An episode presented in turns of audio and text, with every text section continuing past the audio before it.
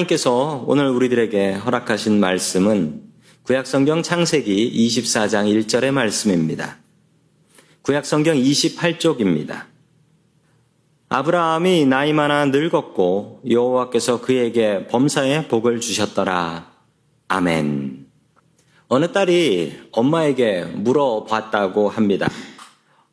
엄마, 엄마는 연애 결혼하셨어요? 중매 결혼하셨어요? 그러자 엄마가 무엇이라고 얘기했냐면, 아니, 나는 사기 결혼했단다. 니네 아빠가 돈 많이 번다라고 했는데, 결혼해보니까 돈 별로 못 벌더라. 이건 사기 결혼이다. 성도 여러분들은 어떻게 결혼들 하셨습니까? 성경에 나오는 사람들은 어떻게 결혼했을까요? 오늘 이삭의 이야기를 통하여서 하나님의 말씀 속으로 들어가 보도록 하겠습니다. 첫 번째 하나님께서 우리들에게 주시는 말씀은 사명을 위해서 기도하라라는 말씀입니다. 지난 시간에 이야기를 이어갑니다. 아브라함의 나이 137세 때의 일입니다. 아내인 사라가 죽게 되지요. 아브라함은 햇사람들에게서 막벨라 굴이라는 굴을 사서 아내를 묻어주게 됩니다. 이 일이 있고 나서 한 3년 정도 뒤에 있었던 일입니다. 우리 다 함께 창세기 24장 2절의 말씀을 같이 읽겠습니다. 시작. 아브라함이 자기 집 모든 소유를 맡아보는 늙은 종에게 말하였다. 너의 손을 나의 다리 사이에 넣어라. 아멘. 이 아브라함이 140살쯤 되었을 때 일입니다. 더 늙기 전에 처리해야 될 일 하나가 있었습니다. 그것은 자기 아들 이삭을 장가 보내는 일이었죠. 그 당시 이삭의 나이는 40살이었으니 얼른 장가 보내야 할 나이이겠습니다. 성도 여러분들 중에도 가족 중에 아들을 장가 보내야 되고 딸을 시집 보내야 되는 분들 계시지요? 아, 저는 좀 이르다고 생각할 수 있지만 저도 아들이 둘이 있기 때문에 두 아들에게 좋은 며느리 생기기를 저도 기도하고 있습니다. 아브라함은 자기 집에 가장 믿음직한 늙은 종을 부릅니다. 아마 이 종은 성경에 나오는 엘리에셀이라는 종인 것으로 생각되고 있습니다. 그리고 그에게 아주 중요한 임무 하나를 맡기게 되지요. 우리 3절의 말씀 같이 읽습니다. 시작. 나는 내가 하늘의 하나님, 땅의 하나님이신 주님을 두고서 맹세하기를 바란다. 너는 나의 아들의 아내가 될 여인을 내가 살고 있는 이곳 가나안 사람의 딸들에게서 찾지 말고 아멘. 며느리감을 찾아야 되는데 아브라함이 이 늙은 종을 불러다가 맹세를 시킵니다. 그리고 며느리를 구해오라고 하는데 그 며느리를 구해오는 조건이 있습니다. 절대 가나안 여자는 안 된다. 가나안 땅에 살고 있으니 뭐 가나안 여자가 가장 흔하지 않겠습니까? 제일 구하기 쉽습니다. 그런데 왜 가나안 여자는 안 되는 것일까요? 가나안 여자가 안 되는 이유는 바로 우상 숭배 때문입니다. 가나안 땅에 살고 있었던 가나안 여자들은 자신들의 토착 우상들을 섬기고 있었습니다. 그 대표적인 우상들은 바알 신과 아세라 신 같은 신들이었던 것이죠. 이런 우상 숭배를 어렸을 때부터 배웠기 때문에 시집을 온다고 해도 그들의 종교와 그들의 신이 바뀌지는 않았던 것입니다. 시집 온다고 바뀌지 않았던 것이 참 잘 나와 있는 이야기가 그 솔로몬 왕의 이야기를 보면 압니다. 솔로몬이요, 외국에서 천 명이나 되는 아내를 구해옵니다. 그런데 그 아내들이 어떻게 됐냐고요? 자기가 평생 섬겼던 우상들을 가지고 들어왔죠? 그 덕분에 이스라엘은 그냥 우상 전시장이 되어버렸습니다. 각 나라에서 온 여자들이 자기의 우상들을 들고 왔기 때문이었습니다. 자, 우리 다 함께 4절의 말씀을 계속해서 봅니다. 시작. 나의 고향, 나의 친척이 사는 곳으로 가서 거기에서 나의 아들 이삭의 아내 될 사람을 찾겠다고 나에게 맹세하여라. 아멘. 유일하게 하나님 믿는 여자를 만날 수 있는 곳이 지구상에 딱 한 곳이 있었는데 거기가 어디였냐면 자기 친척들이 사는 하란이라는 곳이었습니다. 왜냐하면요. 하나님의 명령으로 갈대아 우르에 살고 있었던 아브라함의 가족이 그리고 그 친척들이 가나안 땅으로 오다가 하란에 정착한 자기 친척들이 있었기 때문입니다. 거기에 가면 하나님을 믿고 하나님을 아는 여자를 만날 가능성도 있습니다. 거기 외에는 아무 데도 없어요. 그래서 자기 종에게 맹세를 하고 거기 가서 자기 며느리감을 구해다 달라라고 아브라함이 명령을 하고 있는 것입니다. 계속해서 5절의 말씀 같이 봅니다. 시작. 그 종이 아브라함에게 물었다. 며느님이 되실 여인이 저를 따라오지 않겠다고 거절하면 어떻게 해야 합니까? 제가 주인 어른의 아드님을 데리고 주인께서 나오신 그 고향으로 가야 합니까? 아멘. 그러자 종이 다시 아브라함에게 묻습니다. 여기 큰 문제가 하나가 있는데요. 그 하란이라고 하면 아주 큰 동네 아닙니까? 그 큰 도시에서 살고 있었던 여자가 이 가나안이라는 곳으로 시집 오려고 할까요? 만약 안 한다면 어떻게 할까요? 그 남자 좀 보여달라고 하면 제가 이삭 도련님을 모시고 가야 되는 건가요? 그러자 아브라함은 단호하게 이야기합니다. 6절의 말씀입니다. 시작. 아브라함이 그에게 말하였다. 절대로 나의 아들을 그리로 데리고 가지 말아라. 아멘. 아브라함이 절대로 반대합니다. 왜 그랬을까요? 아브라함도 외국에 나가서 살아봤습니다. 이 아브라함도 이집트에 가서 살았지요. 거기 가서 자기 아내를 여동생이라고 속였었지요. 그리고 그 덕분에 돈도 많이 벌어가지고 들어왔습니다.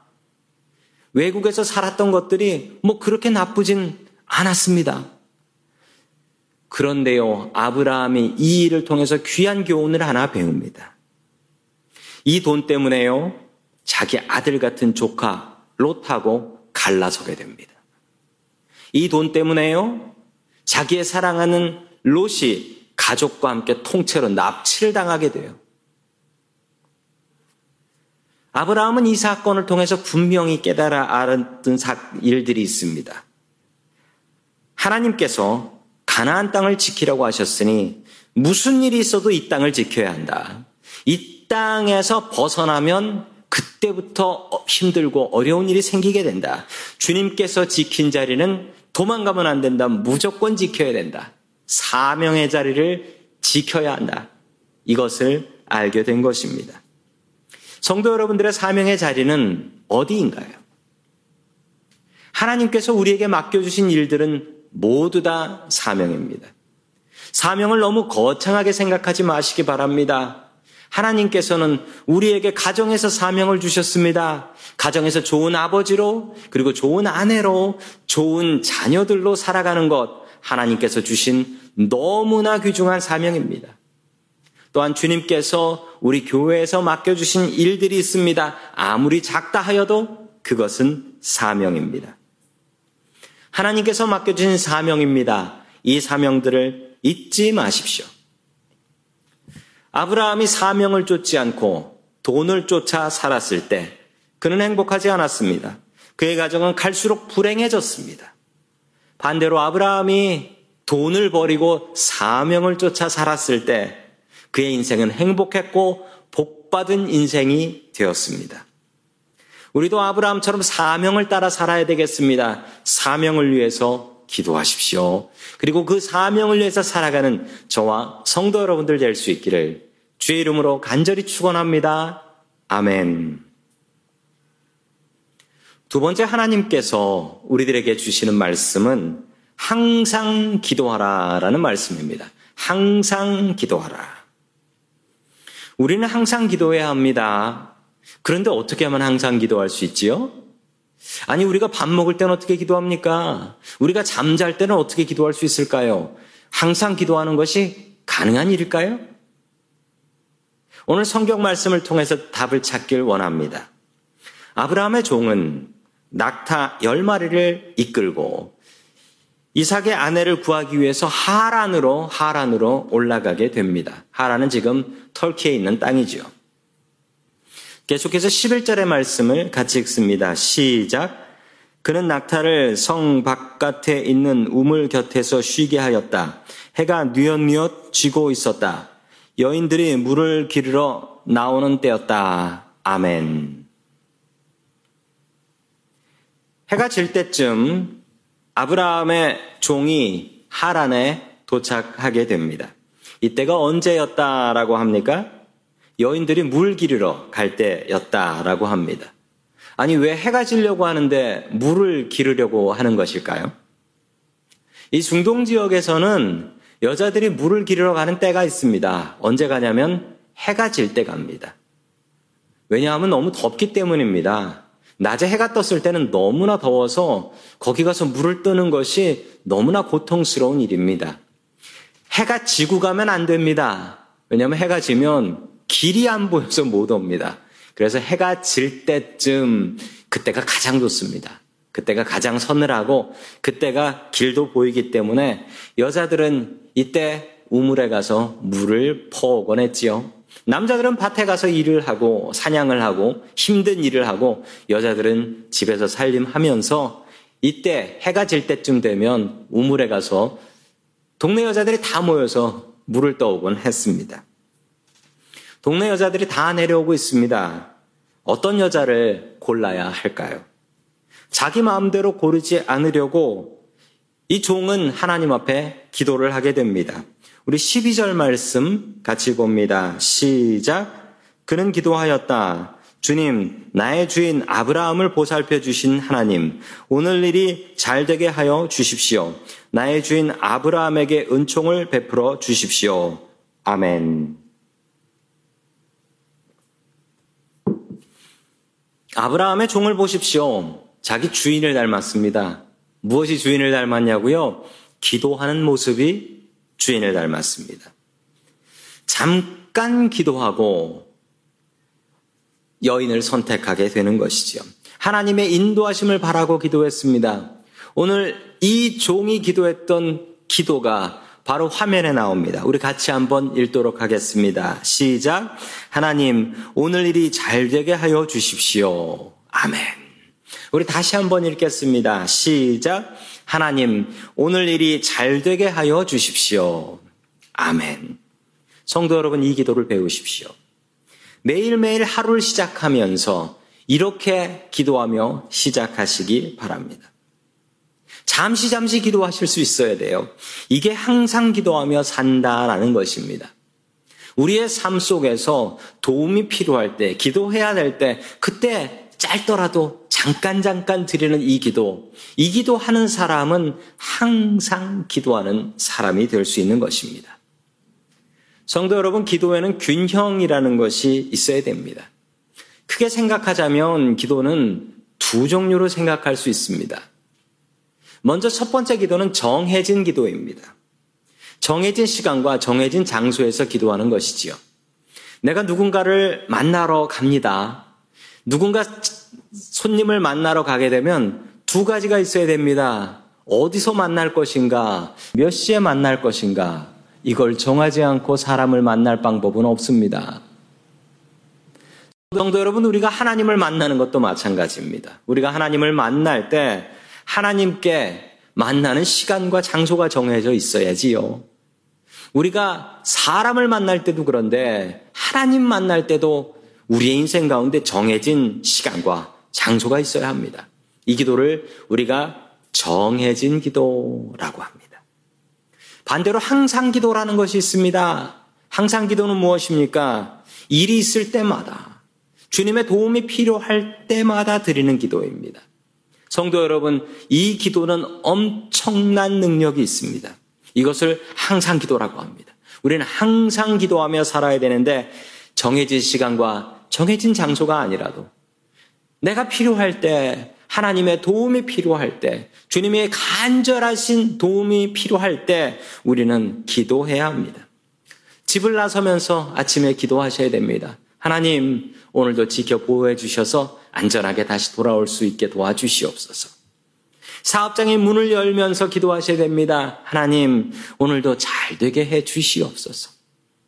위험한 일을 당할 때 하나님 앞에 기도해야 됩니다. 하나님, 보호하여 주시옵소서. 짧은 기도이지만 주님과 동행하는 기도입니다. 짧은 기도이지만 항상 주님 앞에 드리는 기도입니다. 성도 여러분, 이 두 가지 기도 중에 무엇이 더 중요할까요? 이 두 가지 기도 중에 똑같이 중요합니다. 이 둘은 조화가 있어야 돼요. 내가 정해진 시간과 장소에 주님을 만나고 기도할 줄 알아야 합니다. 그리고 또한 내가 필요할 때, 나의 인생의 위기 속에서 하루하루 살아가면서 주님의 이름을 부르면서 살아야 합니다. 이 두 가지는 균형이 있어야 합니다. 성도 여러분, 이 두 가지 기도가 모두 있으신가요? 무엇이 부족하진 않으신가요? 아브라함의 종처럼 급한 일이 있을 때 주님의 도움을 바라며 기도하십시오. 항상 기도하며 살 수 있는 저와 성도 여러분들 될 수 있기를 주의 이름으로 간절히 축원합니다. 아멘. 마지막 하나님께서 우리들에게 주시는 말씀은 구체적으로 기도하라 라는 말씀입니다. 구체적으로 기도하라. 아, 제가 청년 때 다녔던 교회가 있습니다. 그 교회에 재밌는 권사님 한 분이 계셨습니다. 그 권사님이 어느 날 저한테 개인적으로 남편을 만난 이야기에 대해서 해 주셨습니다. 참 기도를 많이 하시던 권사님이었는데요. 이 권사님은 처녀 때 은행, 상업은행에서 일했다라고 하셨어요. 맨날 돈을 만졌는데 돈을 너무 많이 만지고 돈을 이렇게 만지면서 정리하면서 돈을 묶었대요. 그게 본인이 많이 했던 일이다. 라고 했습니다. 돈을 너무 만지다, 많이 만지다 보니까 이 월급은 돈 같아 보이지 않았던 겁니다. 그래서 이 권사님이 어떻게 기도했냐면 하나님, 저는 돈 많이 버는 사람과 결혼하게 해주십시오. 저는 월급쟁이 싫습니다. 저는 돈 많이 버는 자기 사업하는 남자가 좋습니다. 아주 구체적으로 기도를 했습니다. 아니, 그리고 정말 자기 은행에 오는 사람 중에 거래하는 사람 중에 손님 중에 돈이 많아 보이는 비즈니스 잘하고 있다라고 하는 실내 인테리어 하는 업자인 남편을 만나가지고 결혼을 했습니다. 그런데 교회를 안 다녀요. 그런데 교회 안 다니는 건 중요하지 않았답니다. 그냥 돈 많이 버는 사람이면 된다. 그래서 결혼을 했지요. 그리고 이분이 결혼하면서 이제 나는 은행 안 다닌다. 그리고 나는 이제부터 돈만 세면서 살 거다. 라고 다짐을 하며 은행에서 이 갖고 나와도 되는 건지 모르겠는데 화면에 보면 돈띠라는 게 있습니다. 저거로 이렇게 돈을 묶는 거래요. 돈띠를 잔뜩 가지고 나왔대요. 이, 이 돈띠로 돈 묶으며 살겠다라는 거지요. 부푼 꿈을 안고 결혼을 했는데 결혼을 해보니 웬걸 그 남자 돈 많이 버는 남자가 아니에요. 돈 많이 버는 척 했던 것 뿐입니다. 이 여자분이 마음에 들어가지고. 그 돈띠 잔뜩 가지고 왔는데 남편이 돈을 못 벌어가지고요. 어, 실망해가지고 그 돈띠 다 갖다 버렸답니다. 쓰레기통에. 묶을 돈이 없더래요. 완전 속았습니다. 그런데 이분이 그때부터 더 열심히 기도했답니다. 내 남편 교회 다니게 해주십시오. 내 남편 교회 장로 되게 해주십시오. 그런데 이분의 남편이 정말 저희 교회 장로님이었어요. 그 기도가 응답되었고 장로님이 되셨습니다. 할렐루야. 이 얘기를 하시면서 권사님께서 저에게 뭐라고 말씀하셨냐면 기도는 아주 구체적으로 해야 돼. 그런데 그게 하나님의 뜻에 안 맞으면 안 되더라고. 이렇게 얘기하며 웃으셨습니다. 아브라함의 종은 이제 기도를 하고 물을 기르러 나온 수많은 여자 중에 하나를 골라야 합니다. 이제 어떤 여자를 고르게 될까요? 남자의 눈으로 고르니 그냥 그 중에 무조건 이쁜 여자 하나 고르는 것일까요? 아브라함의 종은 하나님 앞에 기도했습니다. 무엇이라 기도했을까요? 그 기도가 꽤 깁니다. 우리 14절 말씀 같이 읽겠습니다. 시작. 제가 그 가운데서 한 소녀에게 물동이를 기울여서 물을 한 모금 마실 수 있게 하여 달라 하겠습니다. 그때 그 소녀가 드십시오. 낙타들에게도 제가 물을 주겠습니다. 하고 말하면 그가 바로 주님께서 주님의 종 이삭의 아내로 정하신 여인인 줄로 알겠습니다. 이곳으로서 주님께서 저희 주인에게 은총을 베푸신 줄을 알겠습니다. 아멘. 이 아브라함의 종이 아주 구체적으로 기도합니다. 한 절이 이렇게 긴 거는 제가 성경에서 이게 보기 힘든 일입니다. 아주 길어요. 아주 길게 기도를 하는데 이 여자를 고르는 기준을 정합니다. 아예. 정하고 기도합니다. 이 조건으로 응답해 주시면 그 여자인 줄 알겠습니다. 제가 그에게 가서 물 좀 주십시오 라고 하면 나에게 물을 주는 것 뿐만 아니라 목마른 낙타들에게도 물을 떠주는 여자라면 그 여자가 바로 우리 주인의 며느리로 제가 생각하겠습니다. 이 종이 가져왔던 낙타가 몇 마리냐면요, 열 마리입니다. 낙타가 물을 많이 마셔요. 그 낙타가 등에 혹이 있잖아요. 그 혹에 물이 다 가득 차는 거랍니다. 얼마나 마시냐면요. 낙타 한 마리가 제대로 마시면 80리터를 마신답니다. 와, 대단하지 않습니까?